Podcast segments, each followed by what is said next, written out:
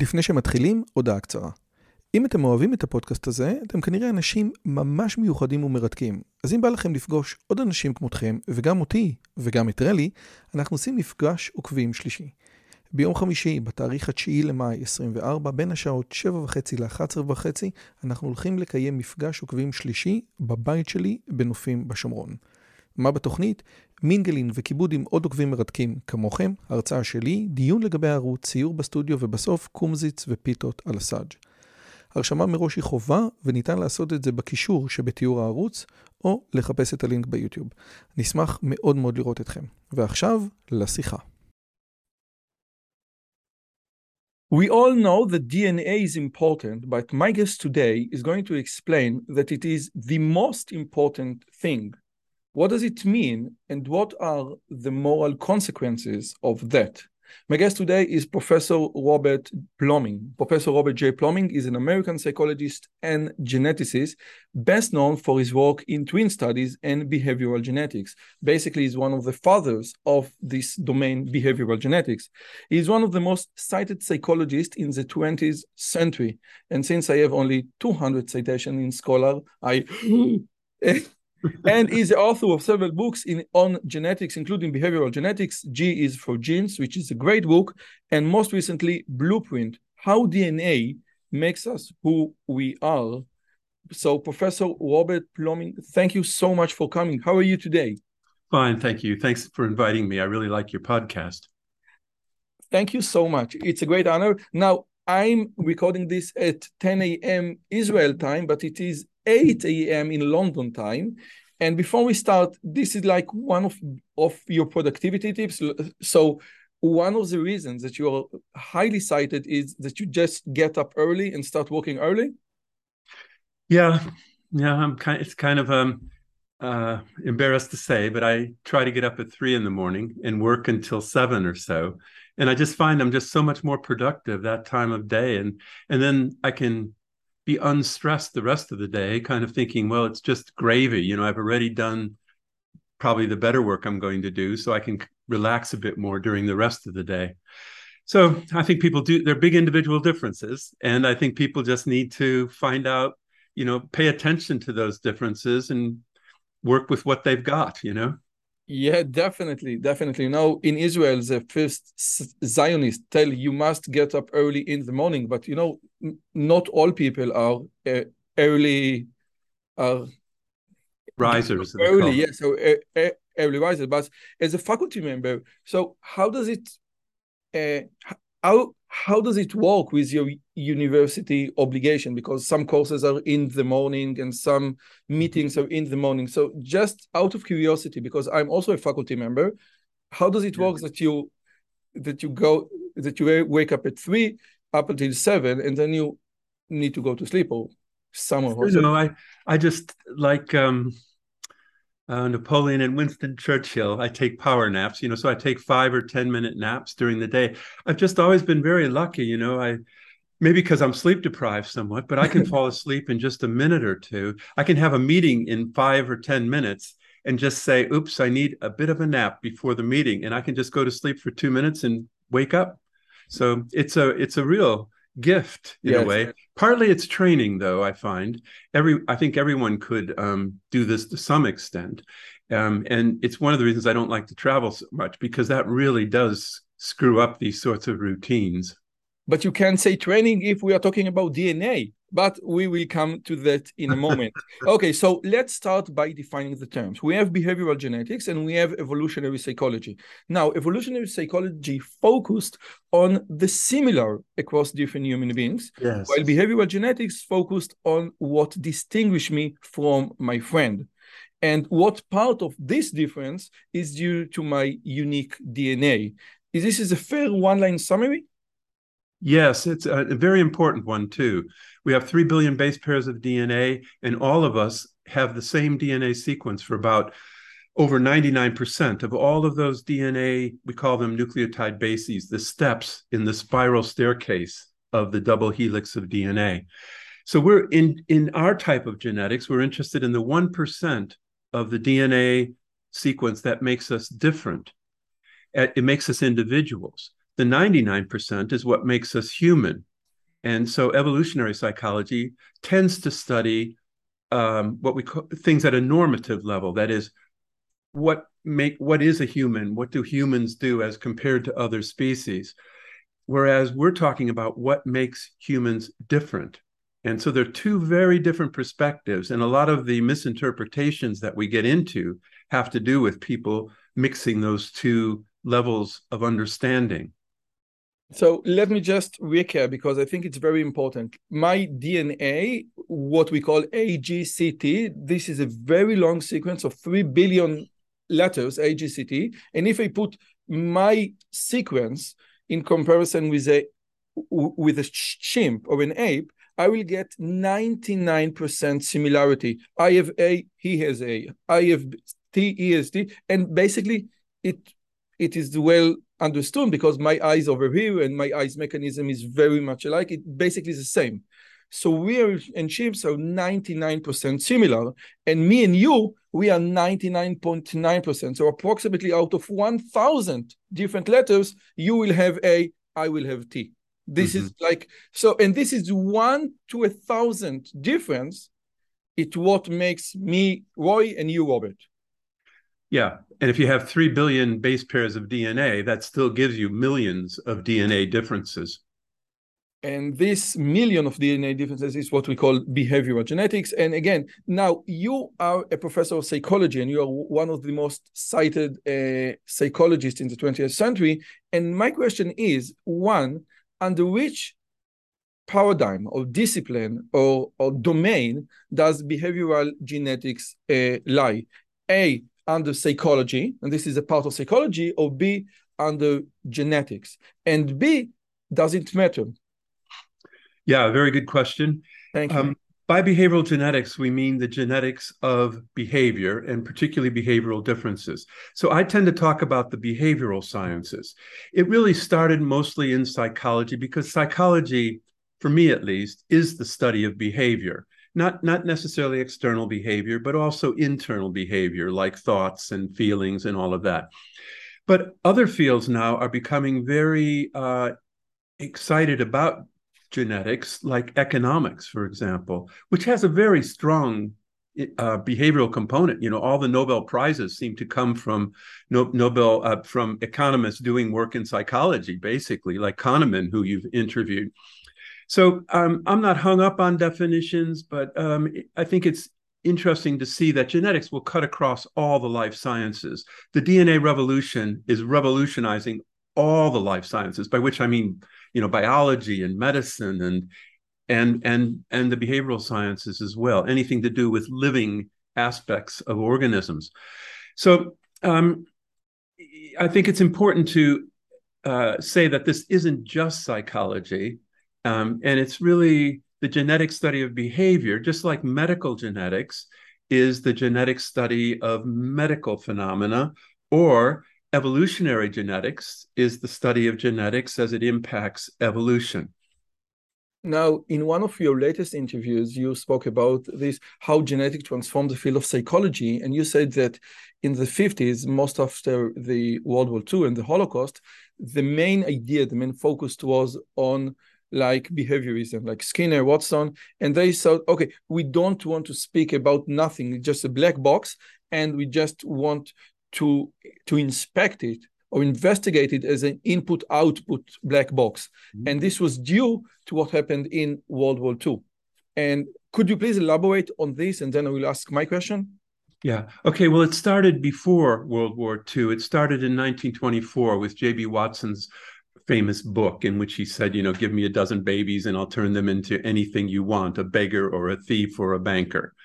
So but not a medical student, because it didn't had it didn't give a formula to increase the IQ by 20 points.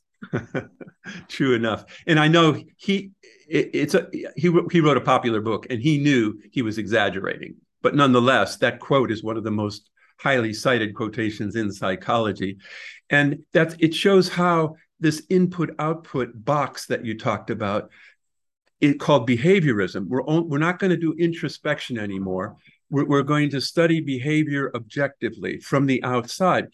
But that led to environmentalism, because what you study, if you're looking at it as a black box, is input-output. So you shock the rat in a cage and you look at what the rat does.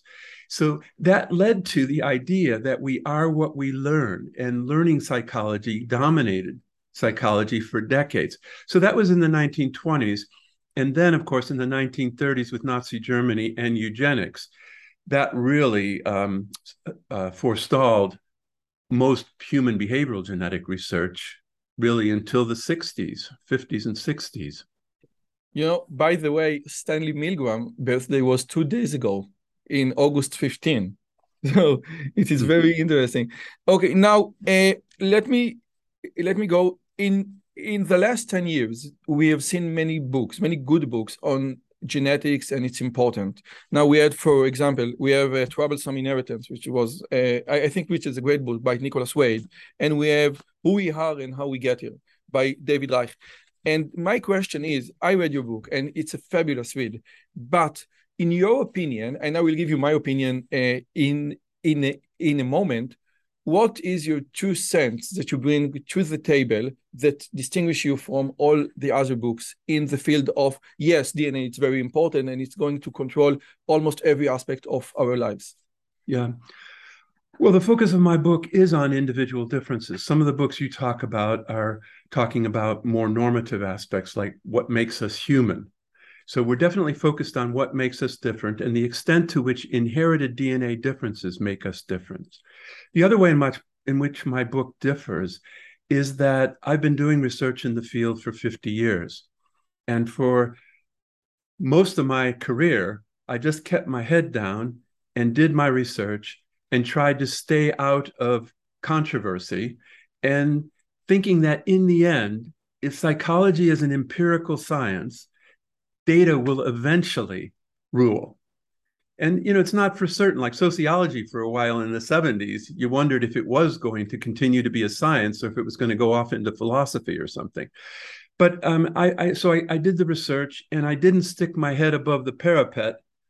But now, after 50 years, given all that we've learned, I think some of the biggest findings in the behavioral sciences have come from behavioral genetics, because we have not ignored environment. We've studied genetics and environment together, whereas environmentalism never even thought about genetics. They just assumed everything's environmental. And as a result, all that research was confounded.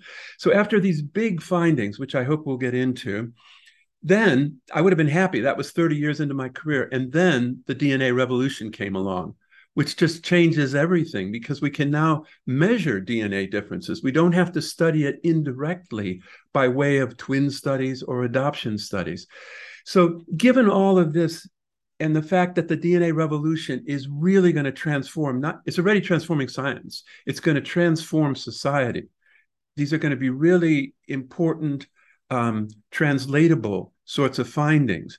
And I think it's important that people have the DNA literacy to be able to discuss these issues intelligently, rather than having knee-jerk reactions, you know, which we used to get in psychology. Genetics, bad. Environment, good. You know, and that's not correct. So the reason I wrote my book is to tell people about these huge discoveries we've made, and to let them know that the DNA revolution is happening. It's not one of those things we say, well, maybe in 5 years or 10 years. It's happening right now. And so people do need to know about it. And I think, and my hope is, to be able to discuss these things intelligently as adults without getting into the culture wars of, you know, are you on my side or are you an enemy, you know? And I was really worried when the book came out a couple of years ago how people would react. And I've been tremendously relieved and pleased to see that the public is really quite accepting of these ideas. In part, I think, because I bet you there's not a week goes by where there isn't some story in the newspaper about DNA. Maybe not my sort of DNA, but about DNA. So people are hearing DNA, DNA, DNA. And I think it sinks in, and it prevents that knee-jerk reaction about, oh, genetics is bad.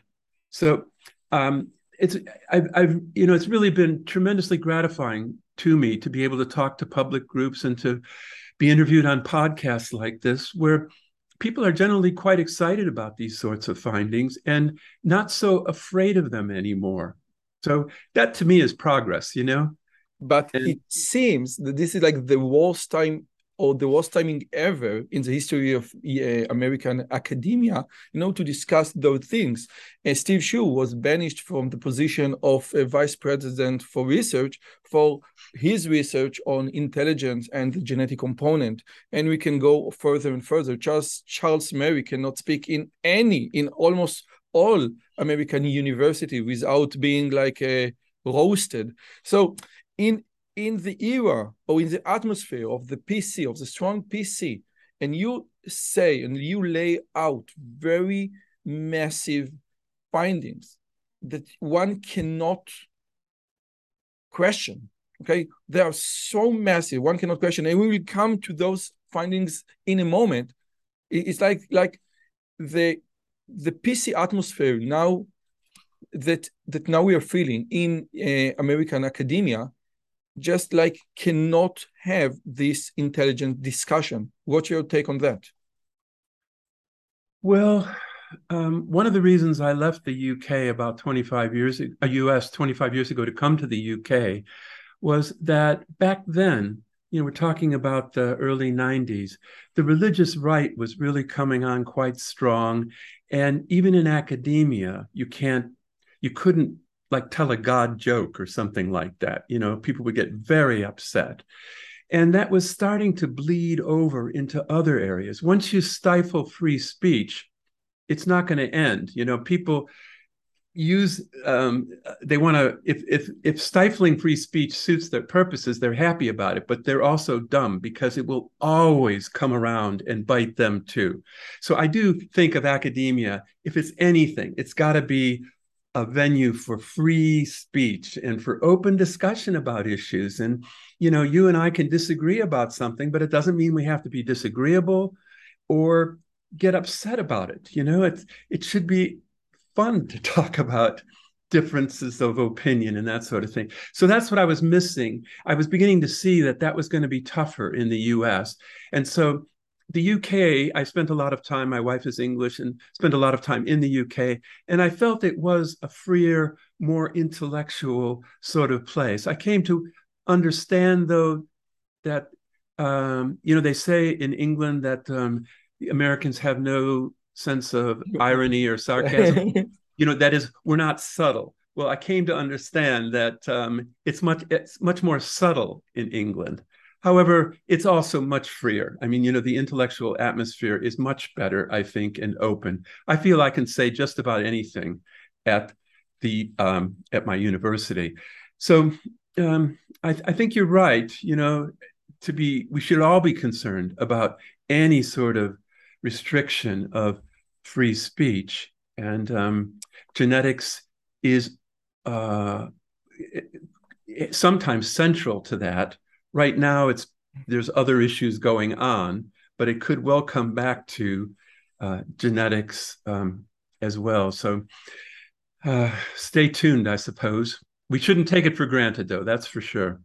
Let me tell you one thing, because I think you said stifles free speech, and this is one thing, but there is stifles free speech and there is stifle solid facts.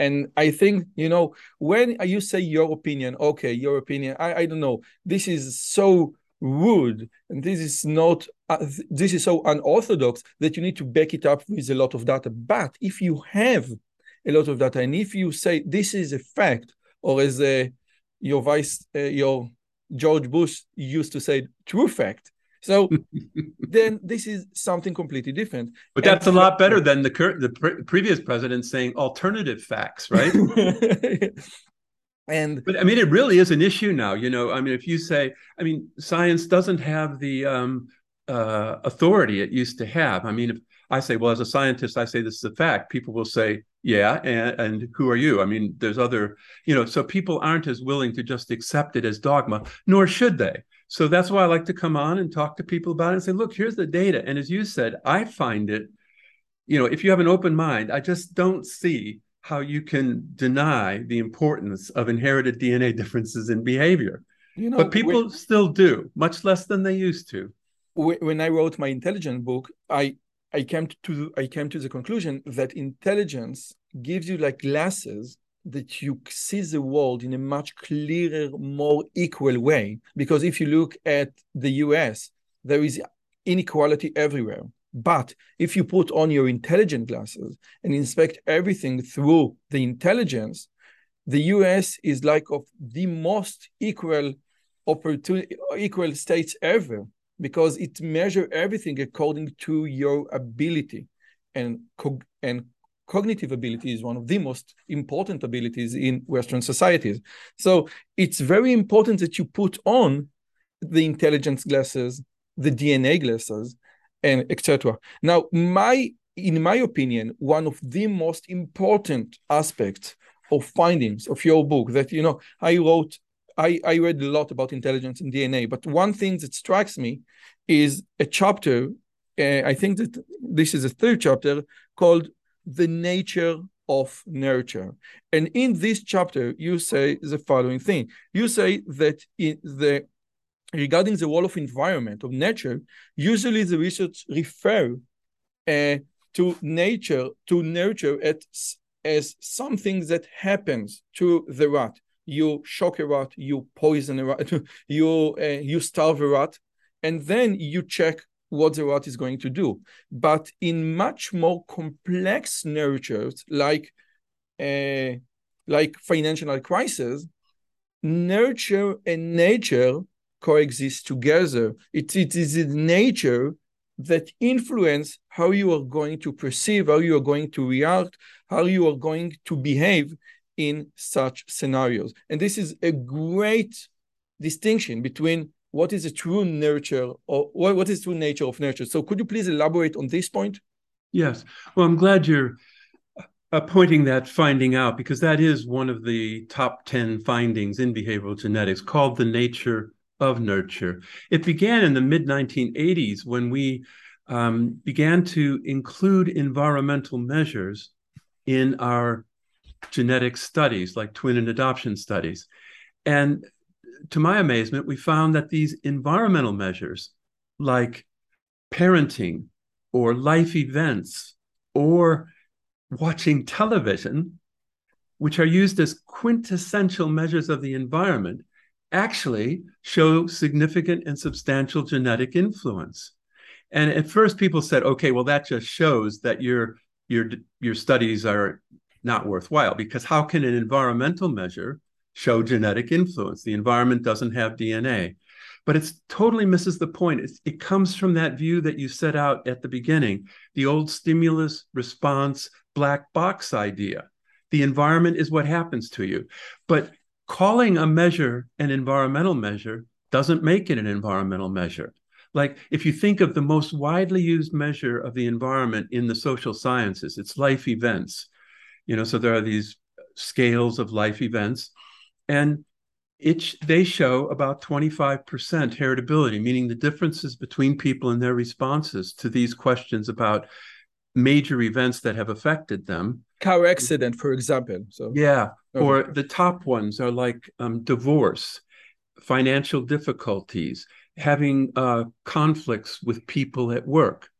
So they show genetic influence. And if you stop and think just for a minute, it seems to me that isn't the environment out there, like the experimenter shocking a rat. That's your experience. And it's not out there independent of you. You have a lot to do with whether you get divorced, as I know, because I've been divorced 3 times, or if you get in financial difficulties. It's not like poor you, hapless you sitting there and the world is affecting you. You know, this is you interacting with your environment to create your experiences. And that's where the genetics comes in. My feeling is that the way the environment works, the way genetics works actually, is not to hardwire you to be a certain way from the moment of conception. It's to just give you a nudge, like those intelligence glasses you mentioned, so that you begin to see the world differently. You select environments and modify environments and even create environments that are correlated with your genetic tendencies. So we could talk about intelligence, but it's easier to think of if you've seen musically gifted young kids or mathematically gifted young kids. they don't need the best teachers in the world. You could almost not stop them from developing their skills. I mean, like with a musically gifted kid, you almost have to put them in a closet, because today they've got their friends, they've got Spotify, they can get the music that they want, and they don't need instruments. I mean, they can bang on a pot, or they can sing, or, you know, so it's hard to stop them from kind of fulfilling their genetic propensities, not because they're hardwired that way, but because that's the way their genetics nudges them to use their experience to foster their developmental proclivities. So that's kind of a highfalutin way of saying it, but it's basically the idea that the environment isn't what happens to us. The important environment is our experience, how we use the environment. Now, if this wasn't mind-blowing enough for you, let's dive into divorce. Now, you get divorced three times. My parents got divorced. My sister got divorced. And in my intelligence lectures to the general public, I usually mention, you know, Charles Murray in The Bell Curve, that there is a correlation between a lower IQ and tendency to get divorced in the first 5 years. As Linda Gottfredson once said, if intelligence is a measure of getting good decisions, then getting divorced is not a good decision, or marry the wrong person is not a good decision. So it must somehow encapsulate into this idea. Now, again, it doesn't work all the time. You got divorced three times. Elon Musk got divorced. So it's not one-to-one. But what usually we know about divorce, that your tendency to get divorced is proportional, or is highly correlated with your parents' tendency to get divorced. And many people throughout history said, okay, this is an environmental measure, because you saw bad example of bad relationship. But what you said, after Swedish research, because in the Netherlands they have all the data available, it's not the case. Yes, well, that is a good example. It's a hard one for people to swallow, but the point is the one that you just made. You've got a correlation between parents and kids. So parents divorce more, kids are more likely to get divorced. As you say, it's almost hard to resist interpreting that environmentally. As you said, of course, kids are more likely to get divorced if their parents are divorced, because they have bad role models for relationships. Same thing. Yeah, you know, it raises my blood pressure to read newspapers, because there's always these stories trying to scare parents, saying, here's a correlation between, say, parents reading to their kids and how well their kids do at school. And you don't even say it's causal. I mean, it's just assumed you think it's causal. So then parents who don't read a lot to their kids start feeling bad, and they think you're going to make their kids sit down and they're going to read to them, you know, that sort of thing. So it's really kind of wicked, this tendency to interpret any correlation as causal, you know, and one of the first things you learn in statistics, or I think people generally know the phrase, correlation does not imply causation. And that correlation between parents' divorce and kids' divorce, yeah, it could go that way. It could be that parents who divorce have an environmental effect on their kids that make their kids more likely to divorce. But the other big thing that environmentalists just ignored for a century is that parents and offspring are 50% related genetically. So if there is genetic influence on divorce, then it could explain that correlation. And it does largely. And how can there be genetic influence on divorce, people would say. But again, if you just think about it, what makes me get divorced? I mean, it isn't just something that happens to me. I don't just wake up one day and get these divorce papers. You know, it's a relationship, and relationships involve our behavior to a great extent. I mean, environment is not what happens to you, is how you react to what happens to you. Exactly. This is like, again, you need to go over and over again, because this is so mind-blowing. But not even react to, create. So to cut to the end of the story, where does this genetic influence come from? And we and others have shown that it isn't as much intelligence, as you said. It's more personality. And what's interesting to me is that about maybe half of the genetic influence on divorce comes from personality characteristics like sensation seeking, joie de vivre, you know, people who just get a lot of enjoyment out of life.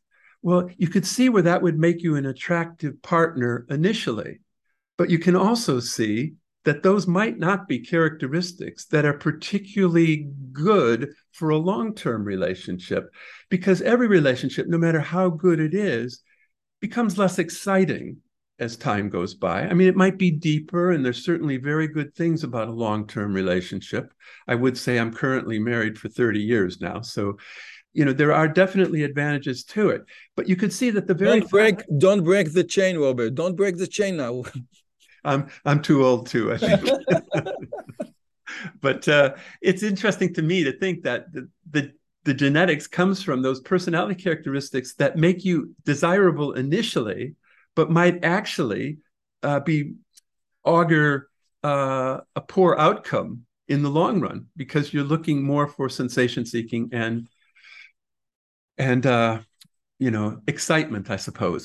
Please give me the data. If we have a lot of data about adopted children, and then we see that if the original, the genetics, the biology parents, whom they never met 1 week after birth, they got divorced, so then the probability of them getting divorced is going to rise, just like they were being raised in the same home. But if the adopted parents got divorced, it doesn't matter. Yeah, it's not quite that strong. You know, it's a bit of both. I mean, there's some relationship between adoptive parents' divorce and adopted kids' divorce, but it's not nearly as strong as the relationship between biological birth parents and their adopted away children's resemblance in terms of divorce. So again, to summarize this, we've known for a long time that parents who divorce have kids who are more likely to divorce. But again, people interpret that correlation causally, environmentally. And what we're saying is, no, there's genetics here, and the adoption data from Sweden provide good evidence that there is similarity between parents getting divorced and their children's getting divorced, even when those parents and children never lived together. They only share genes and not environment. So I think the adoption study is a very powerful and direct way of making this point. And again, another example is that your level of education, I think, is strongly correlated with the number of books in the home that you grew in. And many people thought throughout like the last 20, 30, 50 years that this is correlated, since there is an environmental cause. You see books and then you are more likely to read. But again, it neglects or ignores the genetic factors, because me as a parent have certain genes that attract me to buy and read more books. And this is a very important thing. Yeah, but you're accepting a conclusion that was really hard fought, and that is socioeconomic status, called SES. It has three components. It's the educational attainment, how many years of schooling. It's occupational status, which is, you know, different from that. And then also income. And so people put them together and think of that as the most widely used measure of the environment. But as you're pointing out, those things all, educational attainment, occupational status, income, all show substantial genetic influence. So this so-called environmental index, SES, is really at least half due to genetic differences, so that when it correlates with something like not just books in the home, but also how well the kids in that family read, it doesn't prove environmental influence. In fact, it's a safer bet to say that those environmental correlations are genetic influences in disguise. And what we find is, on average, those sorts of correlations are mediated 50% by inherited DNA differences. And again, what we really need, if after this talk, you know, people at least stop and say, And when they read about a correlation between, say, parenting and kids' outcomes, they stop and say, well, wait a minute now, they're 50% related genetically. Couldn't genetics be involved? And you'll find when you do that, there's nothing that you can exclude genetic influence from, because, you know, genetics is ubiquitous. You know, one of the first law, I talked about 10 sort of principles of behavioral, discoveries of behavioral genetics. And the first one is everything is heritable. In the 1970s, when I started graduate school in psychology, I never heard about genetics. And then, and you know, it was dangerous actually to talk about genetics back then, because it was still after the Second World War, and it was, you know, still very much dominated by environmentalism. And so we've gone from the 70s to, say, the 90s or so, where we now say everything's heritable. I mean, that's a dramatic transformation. And I think most psychologists now are willing to accept that inherited DNA differences make a big difference, not just on a few traits, but for all traits. I find what's amazing now is to say, here's a challenge. Try to find any trait in psychology that's reliably measured in an adequately powered study that does not show significant genetic influence. I mean, it just shows you how the things have, we've gone 180 degrees, you know, from saying nothing's heritable to saying everything's heritable. You got to start with the assumption that any trait you want to talk about shows genetic influence. It is like the other challenge, which give me any intelligence test that doesn't show ethnic differences, okay?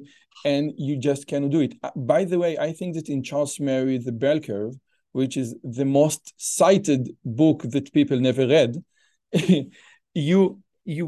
kept saying SES over and over again. And I think that the main point of the book is to show that it doesn't, that SES doesn't cause low intelligence or high intelligence.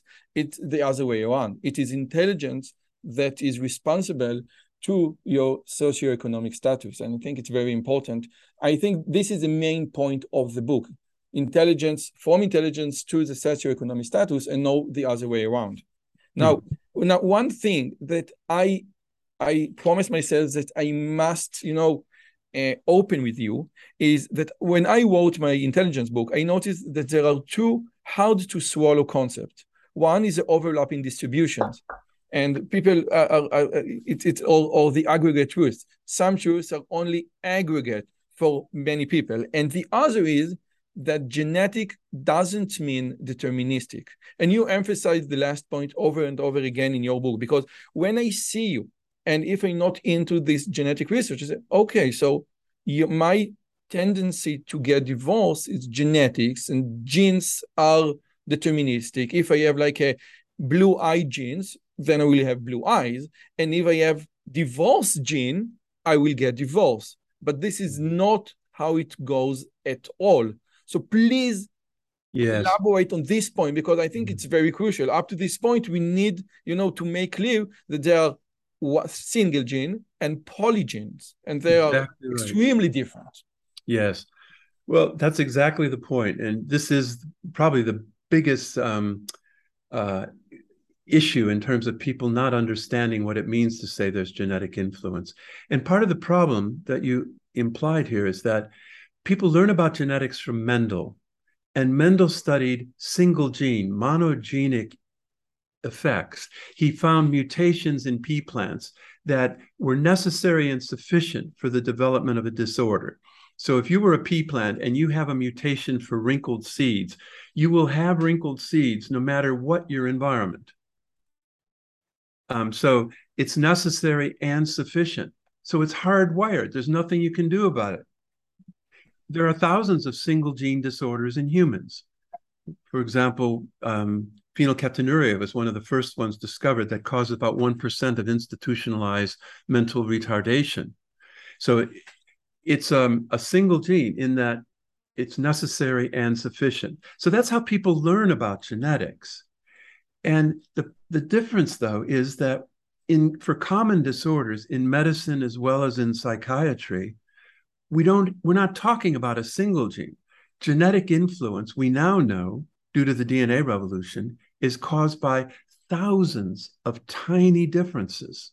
For intelligence, we have like 10,000 different genes, which are responsible to your intelligence. They just contribute to it.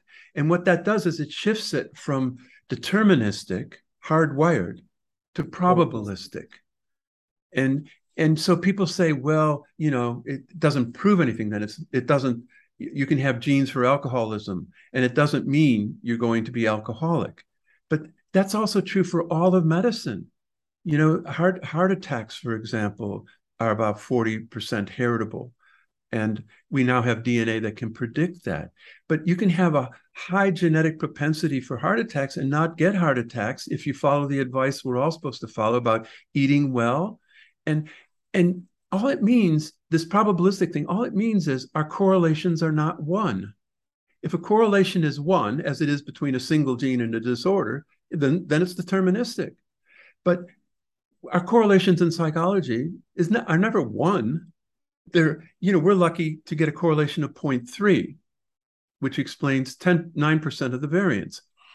And yet we make most big research never get to 0.5. Never. 0.5 is like, you know, like the best day of your life. Yes, but we're getting there in genetics.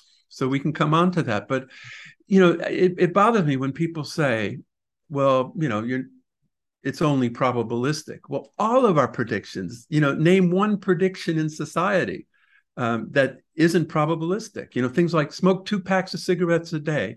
What are your chances of dying from lung cancer? They're nowhere near 100%. They're probably like 50% or less, because a lot of other things kill you. High probability to die from lung cancer are more. This is a counterfactual. If this is a very hard grammar thing, if I would have never smoked in my life, so. This is just like it raises your probability. And again, this is what we say about risk group. If you are in a risk group of heart attack, you need this knowledge in order to alter your life, to alter your behavior. And I think that it was the manager of the NHS who said that people in the future will say not dealing with those data was unethical, yes? Yes, that's Francis Collins, who was the director of the Human Genome Project, as well as director of the National Institutes of Health in the United States. And he said 10 years ago that he says in the near future, all newborns will be screened genetically, because all of medicine is moving towards predicting and preventing disorders rather than waiting for them to occur. It seems like a no-brainer, really. You know, if you can predict a heart attack early in life, and DNA is the best early warning system we have because your inherited DNA differences don't change throughout life. So we can take adult DNA that predicts differences in heart attack risk in adults and create a score that combines many of those little effects. We call it a polygenic score. And you could predict someone's risk for heart attacks, not as an adult, but as a newborn.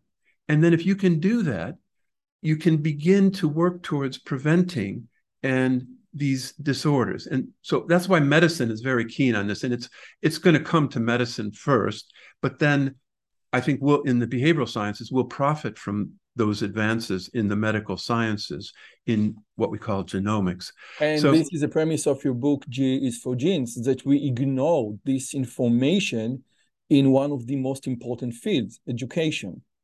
Yes. We can now, it's actually the strongest, we call it polygenic score predictor in the behavioral sciences, is the prediction of educational achievement. So in the UK, we have these national exams that are administered at the end of compulsory schooling at age 16 called GCSE scores. And we can predict over 15% of the variance in GCSE scores. And what that means is that, you know, the kids in the bottom 10 percentile, maybe 15% go on to university, whereas in the top 10 percentile, something like 75%. And you can predict just by screening the DNA.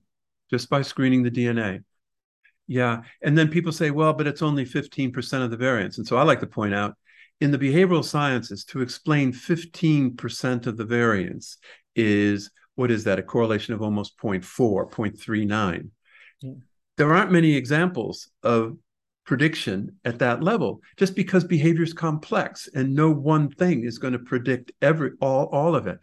And in contrast, I think what's a great example is an environmental factor that we spend a lot of money on, 40 million pounds a year, doing evaluations of schools. So these outsider examiners go into schools unannounced, and they stay there for 2 days. They observe in classrooms, they interview teachers, parents, janitors, the kids.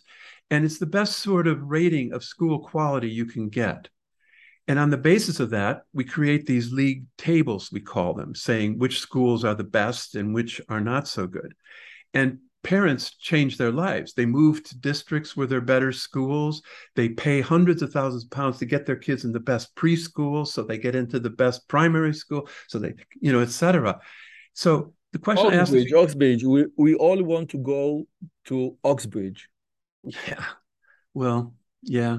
But let me just say though, the point of this was, how much variance in these GCSE scores can you explain with these school quality ratings? It just doesn't matter. Give me your genes, and the genes will take care of your education. Now, with your permission... But the real answer to that is 4%. So we're explaining 15%. We can predict 15% of the variance with DNA, and we can only explain 4% of the variance with these school quality ratings. You know, so I think that's an amazing contrast and a good... riposte to people who say, oh, well, you're just explaining 15% of the variance. It's just a lot of variance to explain. The right spouse, and it will be much more meaningful. Now, with your permission, let me ask you a personal question, because I must, and since the divorce thing is very interesting to me. Let's say that you have, like, your polygenic score for divorce is higher than the average person, and you proved it throughout your life 3 times. This is a record. And let's say that you could go back to 40 years ago to young Robert Plomin and say, what would you say to him that can alter his behavior in the context of divorce? Again, how can you change from the probability of getting divorce to divorce? And I'm sure that you have thought about it many times. Well, there's several things to say about it. First, we don't have genome-wide association studies of divorce yet. So there is no polygenic score for divorce yet. There probably will be eventually, because divorce is so common. You could do a what we call genome-wide association study of it. But the other thing is, I think people differ in their lifespan. So what I needed in a relationship as a young man differs from what I needed as in midlife. And differs from what I needed later in life. And so early in life, I looked for crazy women. I wanted women who were exciting and, you know, it was all fireworks. Well, that is, you know, that's good for what, you know, what I wanted at the time, but it certainly isn't a good sign for a long-term relationship. But you know, so you're assuming my point. You bring me back to the deterministic part. You said, if I would have gone back and speak with my younger self, there is nothing I could say that will prevent him from, or prevent the personality from, seeking wild women in my 20s or 30s and settle in my 50s.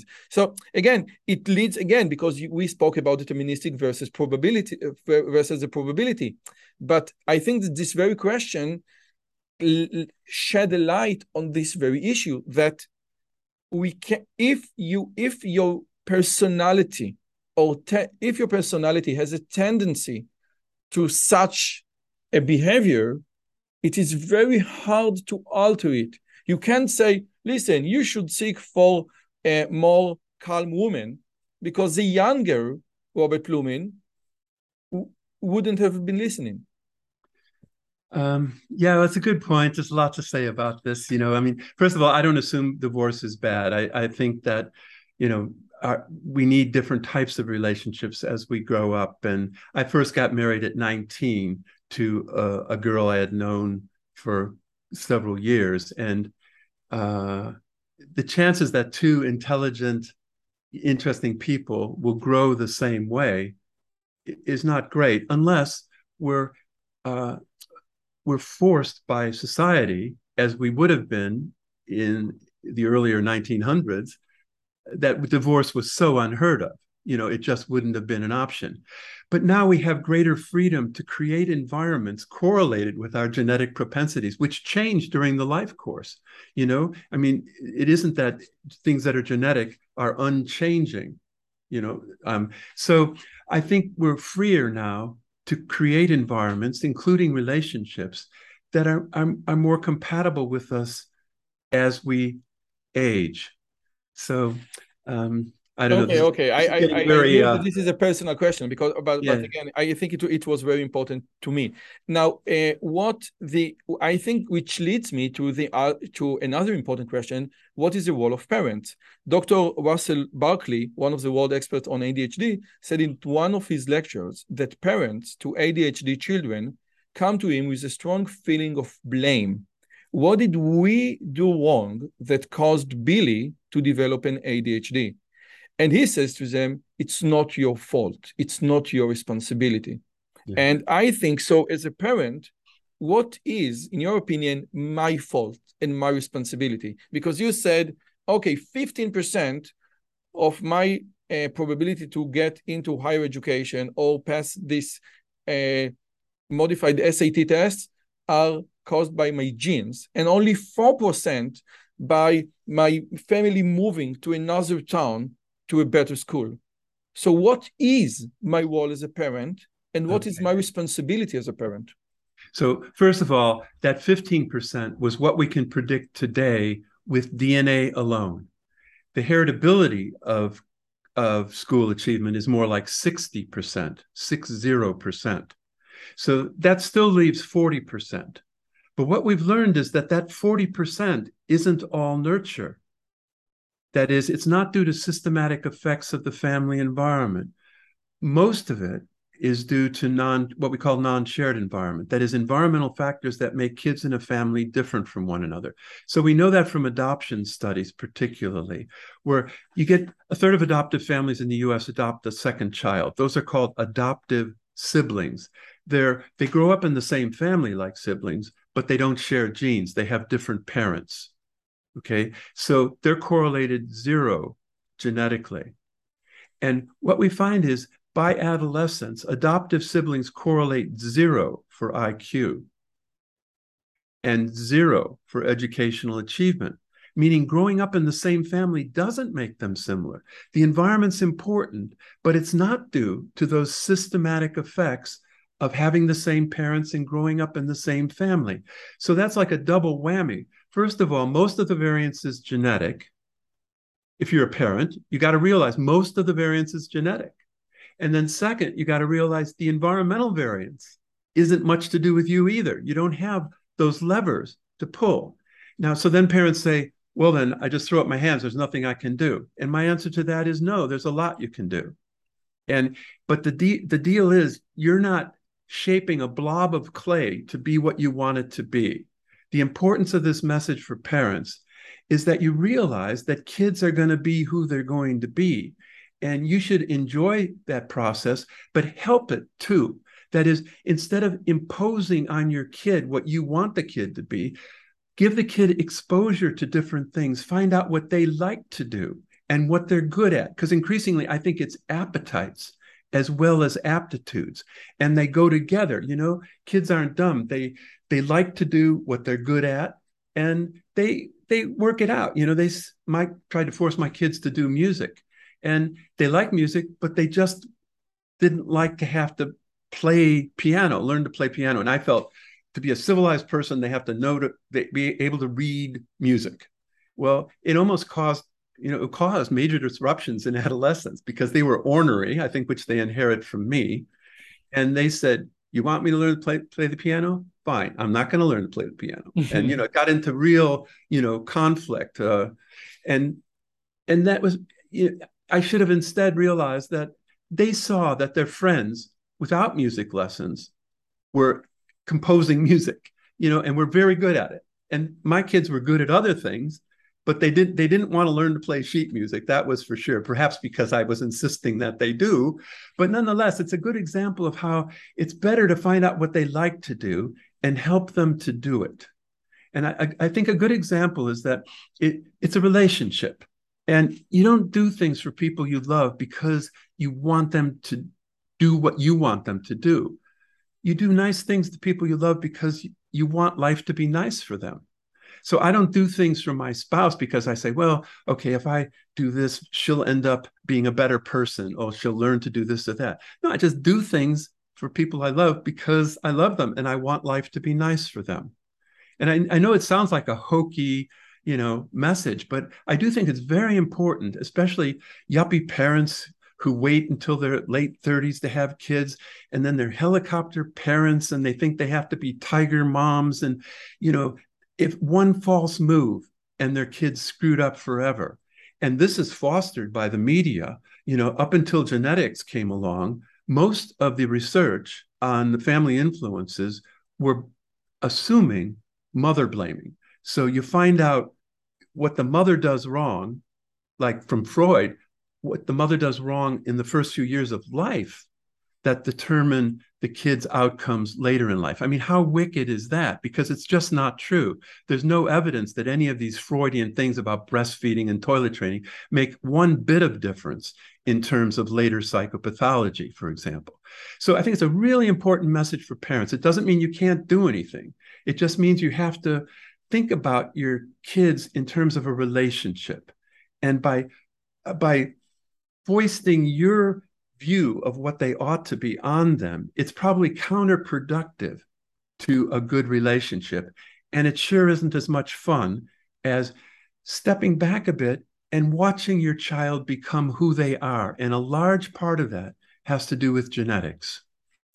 So one more thing, can I say, there's thousands of books on parenting, and you can hardly find a word about genetics. Whereas I think the most important thing that parents need to know about child rearing is genetics. Read The Nurture Assumption. This is a great book. Right. Okay. Harris's book.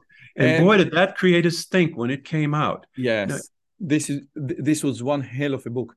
And it's like Russell Barkley one said, you are a shepherd, not an engineer. Exactly right. You're a shepherd, not an engineer.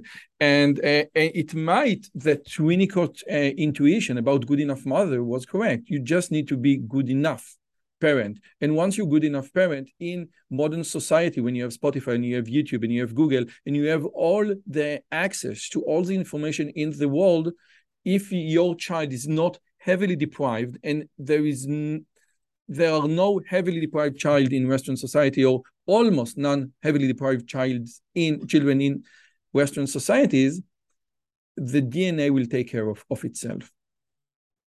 Would you agree? Yep, I would agree.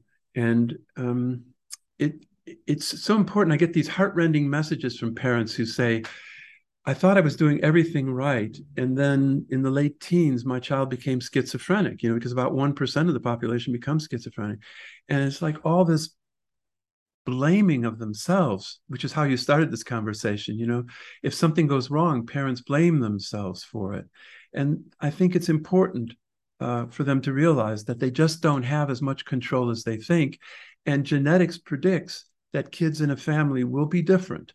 One of the phrases I like about genetics is that parents are environmentalists until they have more than one child. Because with the first child, you can explain everything environmentally. You can explain it away post hoc. Your kid's shy because you didn't take her out much when you ask parents with a shy child, why do you think the child's shy? They'll give you one of two answers invariably. One is, I took her out too much when she was young. The other is, I didn't take her out enough when she was young. Then they have a second child, and because shyness is one of the more heritable temperament characteristics early in life, the chances are, because they're only 50% similar genetically, the other one won't be as shy. And then I always say that behaviorism is a way of thinking that you cannot hold if you have children. Well, at least more than one child. Because you really can't explain everything away with one child. But then you see the second child, and they're so different because they're 50% different genetically.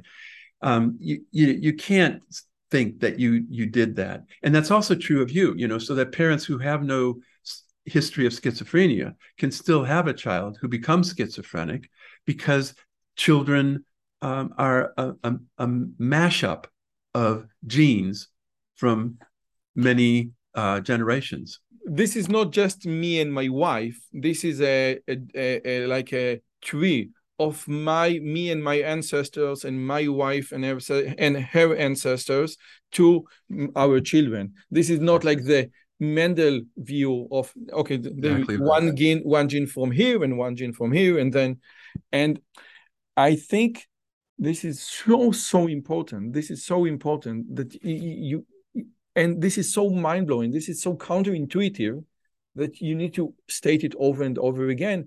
And with your permission, I think that it's immoral, just immoral, to ignore genetics. Because if you have a very smart child, and then the second child or the third child is Exactly. not as smart, and you are going to treat those two children in the same manner, this is unfair. And worse than that, though, I think you assume that the other child is lazy or just not trying definitely. Hard enough. Because you've done the best you can, so why aren't they doing well at school? And this is exactly the thing I grew up with. I always loved school. I learned to read early. We didn't have any books in our house, but I went to the library, a public library, and I brought a wagon load of books home, and I was reading books. And I did well at school. It was just easy for me. My sister, on the other hand, was slow to learn to read. She found school very difficult. And my parents were great about it. They didn't blame my sister for being lazy or whatever. But I think a lot of people, including the teacher, said, well, your brother was doing, how come, what's wrong with you, But you got to recognize, first, recognize genetic differences, and then respect those differences to a greater extent. And that's such an important message for parents, especially when they have more than one child, because they will be different. Can I have another question, with your permission? Of course. Okay, so let's move on to another inflammatory subject, which is the tendency, how DNA influence your tendency to be gay or lesbian. And one thing that I want to know before you give us the facts, the data, what do you think the gay community, the LGBT community, wants their results to be? Yeah. And this is like a very interesting question. Does we want the results to be genetics, or we want the results to be environmental? What does it mean? Yeah. Well, it's not my area of research, but I do know a bit about it. And as always, there's some genetic influence on sexual preference. And early on in the genomics revolution, there was someone who said there was genes on the X chromosome that influenced homosexuality. It turns out not to be true. But what was surprising to people is that the gay community backed that up a lot. I mean, as you're saying, you could think, well, maybe they'd be against that, thinking that, no, this was just my choice. It had nothing to do with biology. But to the contrary, the community as a whole very much supported the idea of there being genetic influence, because I think, this is way beyond my expertise or experience, but the sense you get from my gay friends is that it isn't just some idiosyncratic, I think I'll be gay today sort of idea. I mean, most of my gay friends felt that they were gay from very early in life. And, and they could cover it up for a while, but eventually they came out of the closet and just seemed a lot happier, because it's their genetic propensities kind of nudging them in certain directions.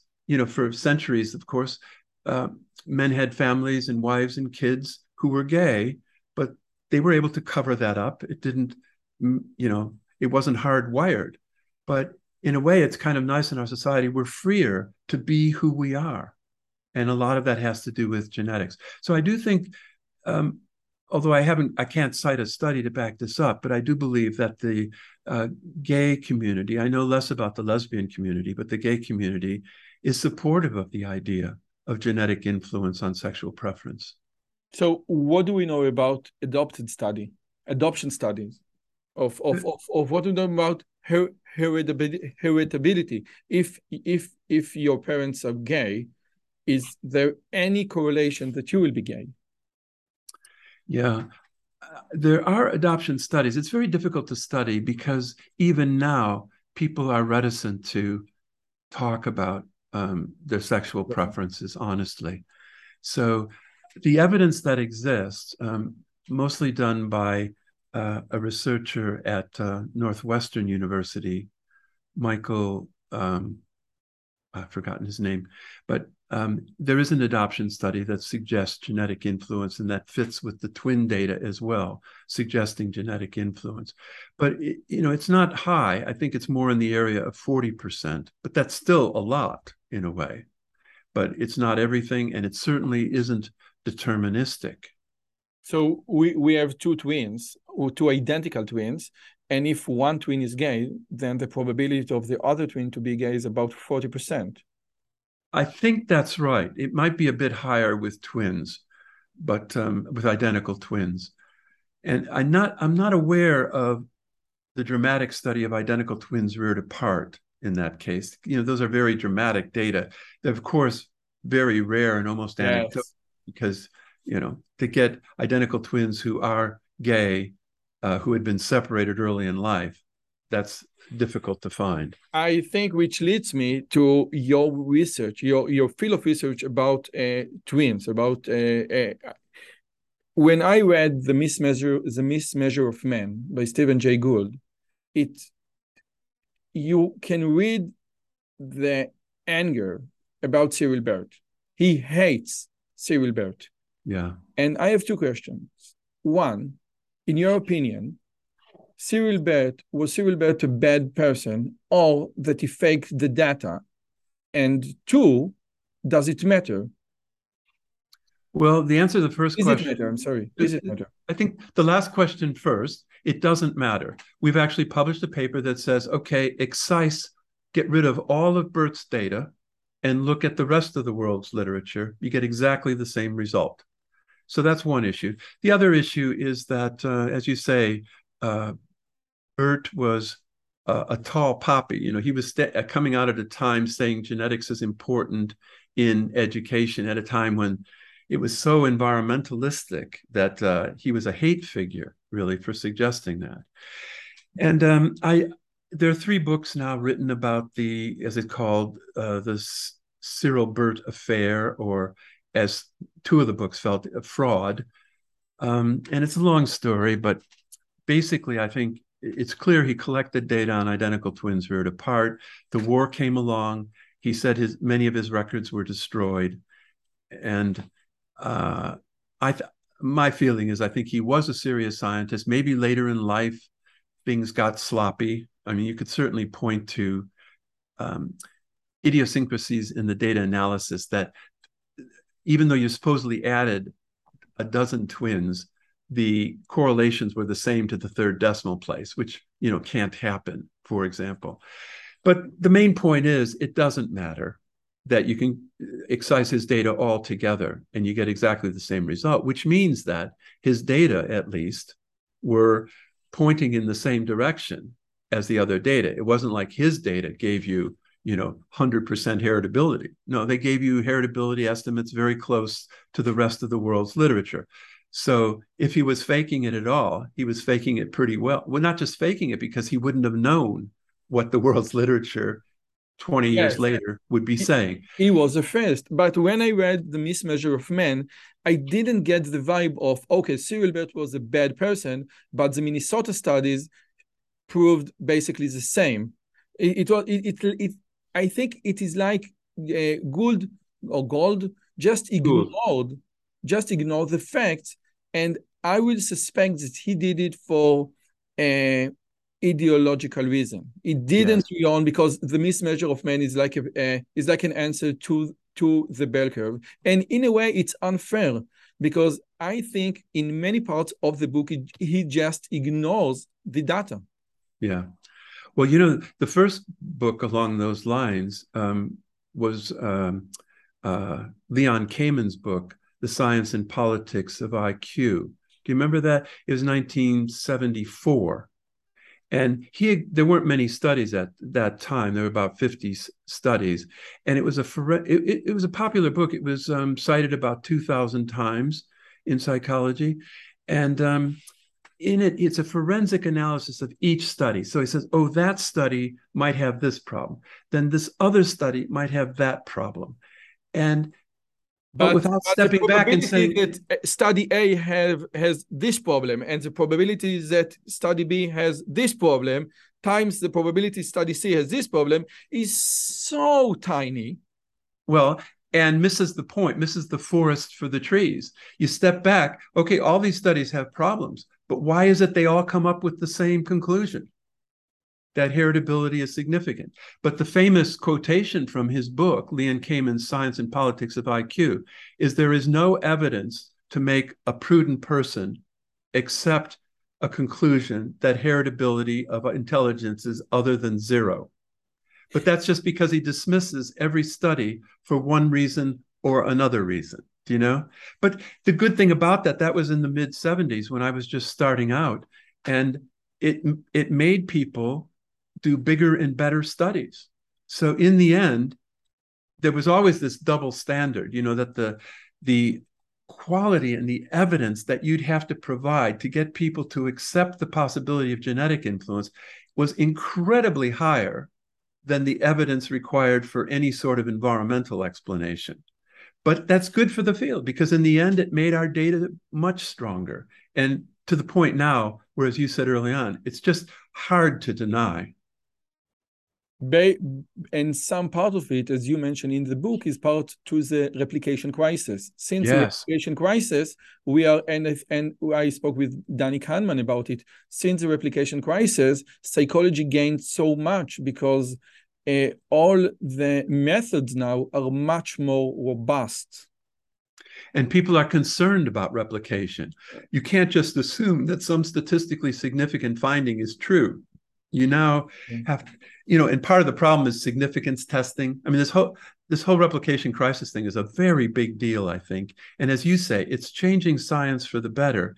And I wrote a paper about this a few years ago, in a way, blowing our horn a bit about behavioral genetics findings, because what I've always liked about them is they replicate. And these are very big findings that replicate, you know, across the world. They're very strong sort of replications, like everything being heritable. Or one we didn't mention is increasing heritability for intelligence throughout the lifespan, which I think is another interesting, counterintuitive sort of finding. So I think it's really interesting that behavioral genetics replicates. And part of the reason, I think, is we were less hung up on statistical significance and more concerned about effect size, that is, variance explained. And it's surprising, even now in the behavioral sciences, where people talk about this is related to that because it's a significant relationship. And what I hope listeners will always do is say, yeah, but what's the effect size? Because the significance is just a function of sample size. You can have an incredibly tiny difference, and it can be highly significant statistically because you have big samples. A good example is, you know, people think girls are from Venus and boys are from Mars, that there's big sex differences. But, you know, girls are good at verbal stuff. Boys are good at math and spatial.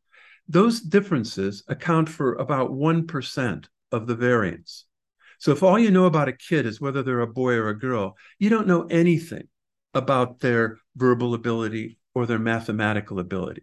There's a statistically significant difference when we have samples of thousands of boys and thousands of girls, but it isn't socially significant at all. Yet somehow people take this black and white message into their heads. Girls are good at verbal, boys are good at math. So people have to ask, yeah, but what's the effect size? And when you start to do that, you really then appreciate genetics, because we're not talking about 1%, 10%, 20%. We're talking about 50% of the variance. There's nothing in the behavioral sciences that, you know, even begins to compare to that. As you said earlier, it's rare to explain. What did you say? 15%, or I think even 5%. A lot of the findings we make a big deal about are explaining less than 5% of the variance when you subject them to the harsh spotlight of effect size, rather than just talking about statistical significance. Now, can we take behavioral genetics and zoom it out? And then we can say something like, you know, we are interested in the differences between nations. And according to behavioral genetics, the Germans, for example, tend to be more orderly. And the Italian, for example, tend to be more screamy, or the Israeli. So can we do it? Can we zoom out? Or when we say behavioral genetics, it's just me versus you? Yeah.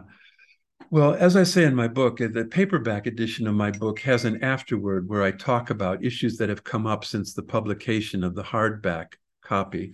And one of those is this issue of group differences versus individual differences. And the first thing to say is that the causes of individual differences are not necessarily related to the causes of average differences between groups.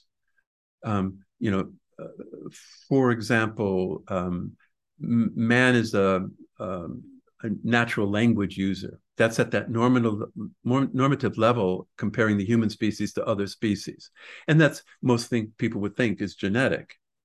And it's natural selection, having channeled genetic variation in that direction. So almost all of us, all human beings, learn to speak. But does that mean that individual differences in learning to speak are heritable? And the answer is no, it doesn't have to be at all.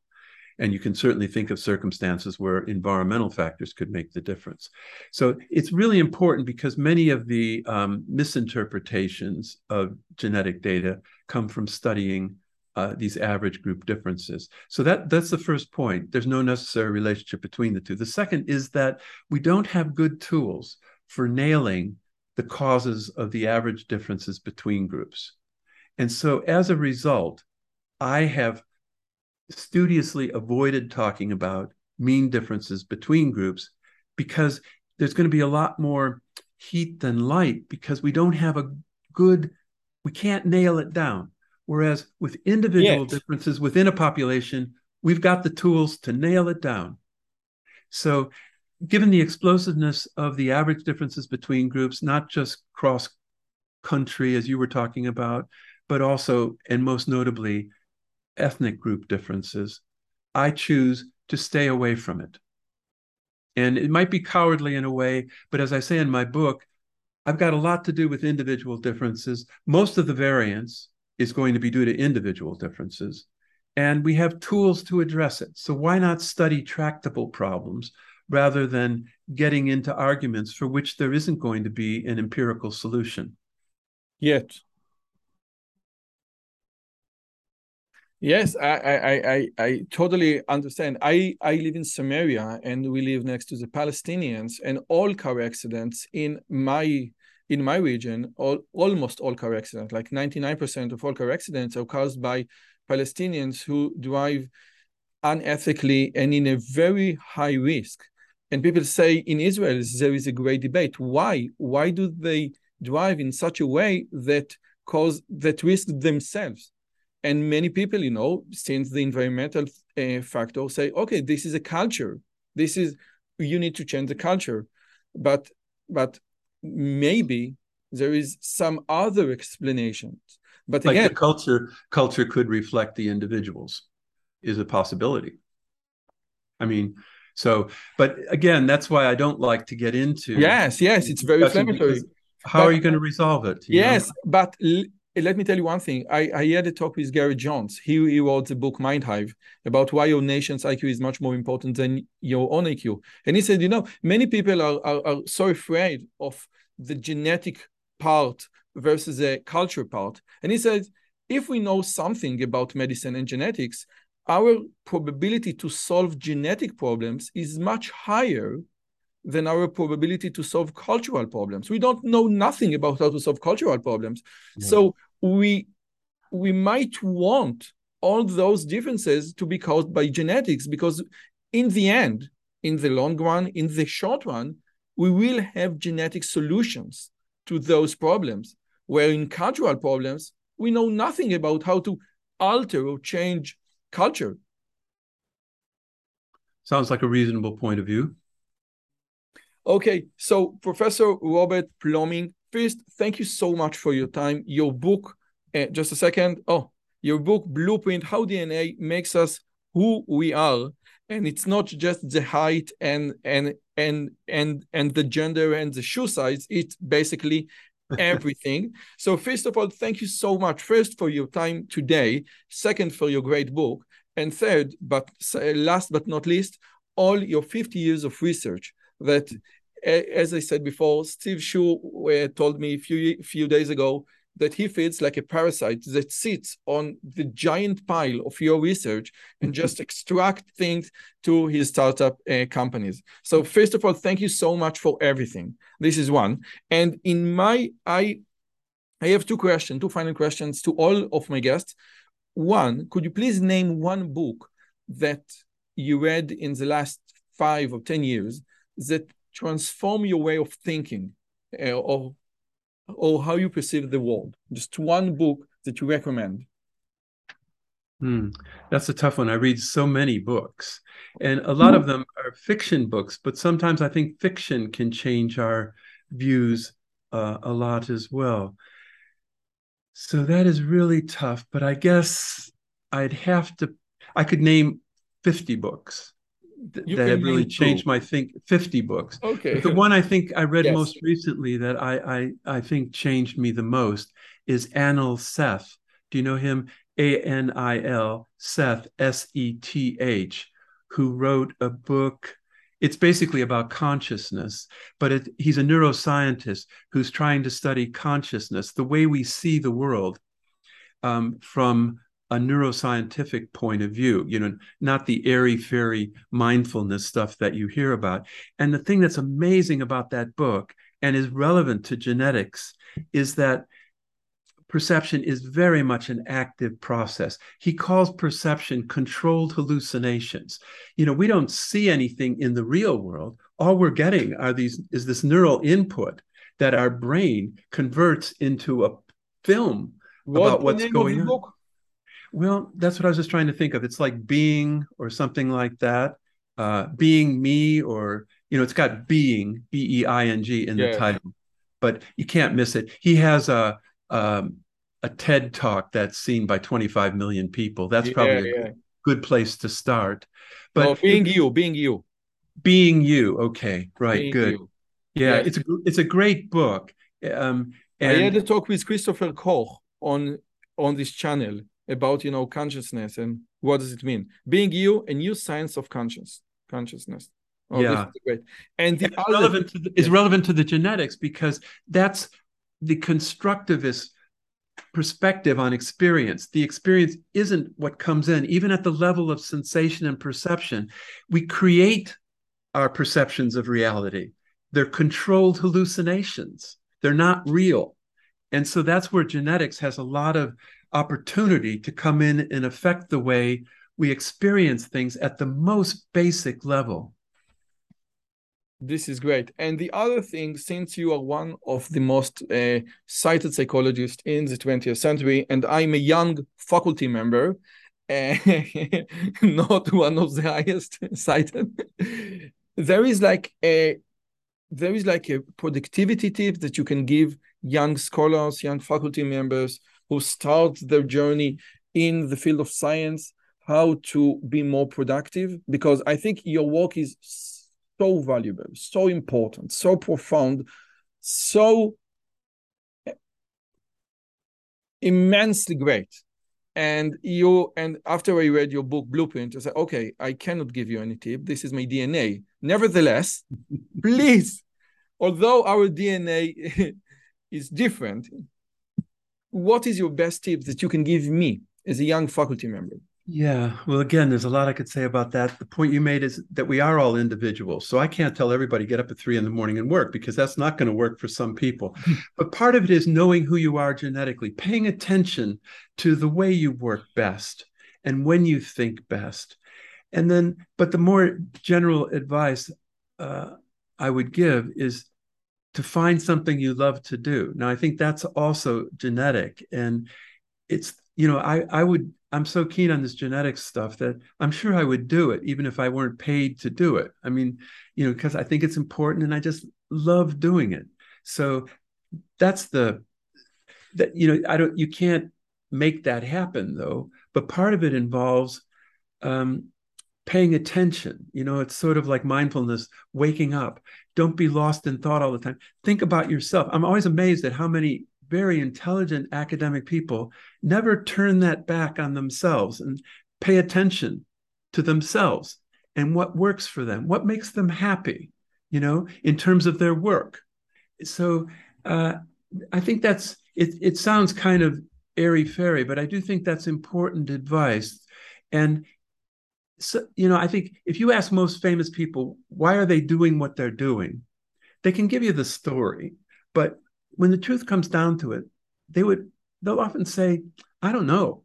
Like, I don't know why it was. I took a class in behavioral genetics as a graduate student, and it floored me. I was flabbergasted. I said, that's it. That's what I want to do. I mean, I've never heard of genetics, and yet it's obviously so important. Back then, it was mostly just animal studies. But then why is it 39 other students in that class didn't go on to do it? They weren't interested. Why is it that it just appealed to me?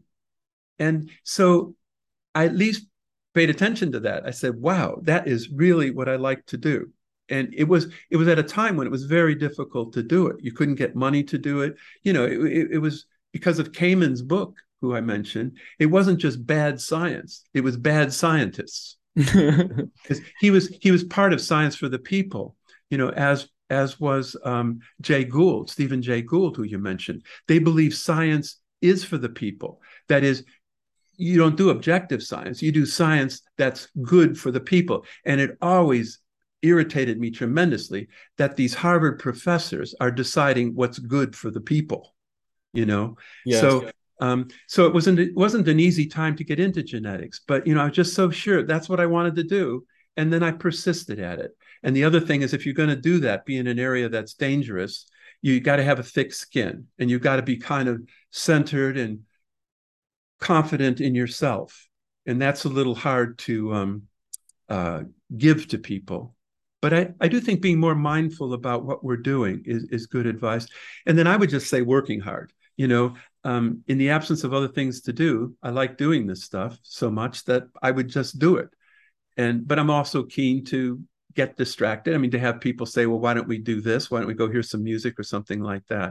And I think, you know, work-life balance is good to a point, but I definitely err more on the work side than I do on the life side, because it's what I like to do. It's how I get enjoyment in life.